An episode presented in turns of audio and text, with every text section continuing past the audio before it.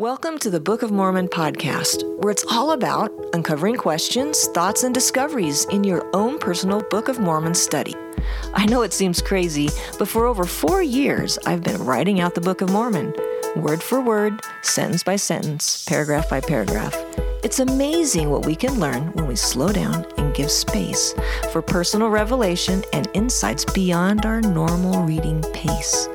I'm Susan Gardner, a convert, a cyclist, and a Zuma to eight amazing grandkids. Come with me as we unveil new perspectives and understanding as I continue to write out the Book of Mormon.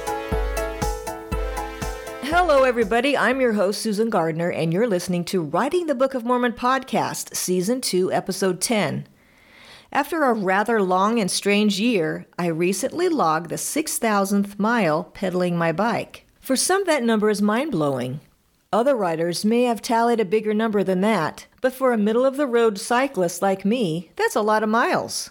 As I kind of made this known on social media, I got a few kudos on Strava and a few likes on Facebook. But to be real, mostly this is an accomplishment that other people don't know about or think much about. And that's okay with me.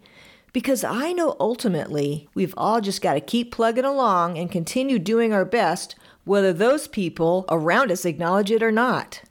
On a close up and more personal level, the idea to keep plugging along and doing our best is a huge concept for me.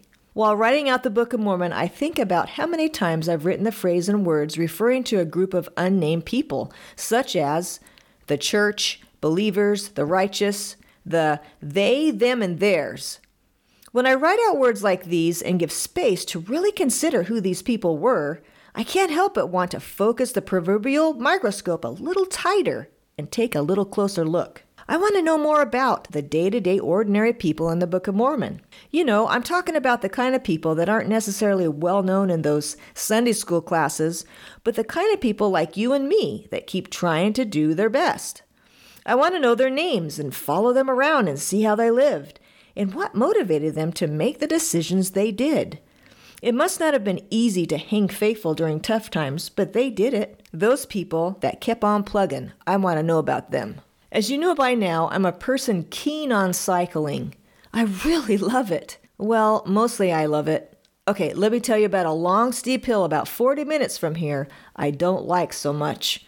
In fact, there isn't anything about it that I like except to, when it's over with. To make myself perfectly clear here, that's my only favorite thing about this hill is when I'm finished with it. This particular climb is occasionally put on a century training route I ride, usually after you've pedaled 30 miles and climbed a couple thousand feet already. Thanks a lot. In the beginning of this route, your group had to decide whether or not to go up the hill or around it. Sometimes you'd make that decision just as the hill loomed before you in the distance. This route must be popular in the summer months because, to make matters worse, the weather always seems to be hot. Often the group would split up, some going around, others going up. I remember the first time I decided to go up the hill. As others in the group veered off to take the route around the hill, they offered words of kind encouragement like, Good luck! and Suckers! I smiled and thought they were funny. As I made my way up, I thought, This isn't so bad, I can do this.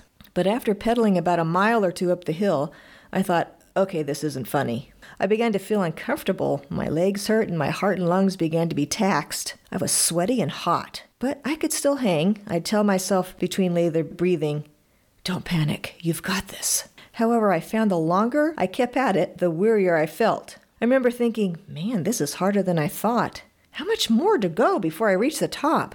I'll tell you, it's fun riding my bike and socializing with my friends, but now climbing up the hill, after each turn of the pedal, I began questioning what I was doing and more importantly, why I was doing it. As the pain continued to grow and the fun rapidly evaporated, I'm a little embarrassed to tell you, I began entertaining the thought of stopping. I started thinking about, you know, quitting. I began to seriously consider my choices. Let's see. Choice one was go back where I came from.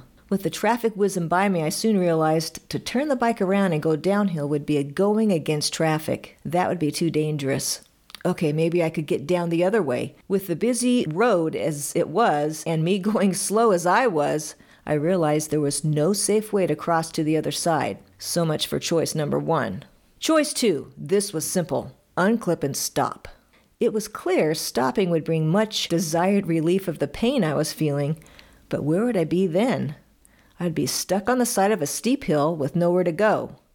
There goes choice two. After I realized those choices weren't feasible, I quickly reached the conclusion I actually only had two viable options.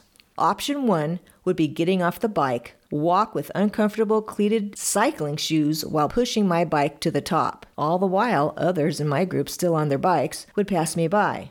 This walking your bike option was commonly known to my cycling group as the walk of shame. Okay, option two Stay clipped into the pedals, continue to hurt, fight through the pain, and while gasping for air, reach the top. In my mind, neither option was so great. I decided to stay on the bike, avoid the uncomfortable and humiliating walk, and continue to the top, pain and all. I've climbed that hill many times since. Each time it was hot, the fun evaporated, and I'd fight the urge to quit.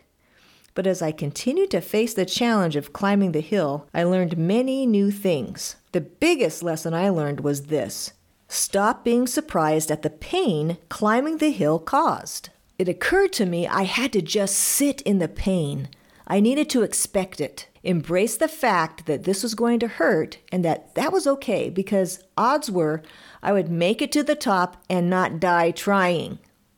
I've discovered over the years getting to the top of difficult climbs aren't ever going to be painless.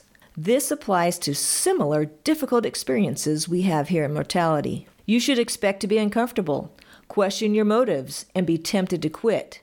I've learned if our goal is to get to the top of any difficult situation, we must keep plugging.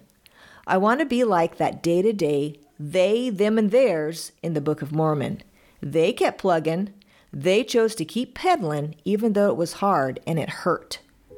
I'm not sure how many miles I'll log in my bike in the future, but I've discovered staying in that saddle and turning those pedals will always get me to where I want to be at the top. It's not important to discover it first, it's more important to discover it for yourself. Slow pace, give space. If you like this episode, please subscribe to the podcast and share it with a friend who also loves the Book of Mormon. And if you're on Facebook, be sure to like our page and join our community. You type in Writing the Book of Mormon Dash Discussion Group. This will keep you up to date and current with new topics and conversations surrounding our study. I do appreciate you, and I hope you have an amazing day.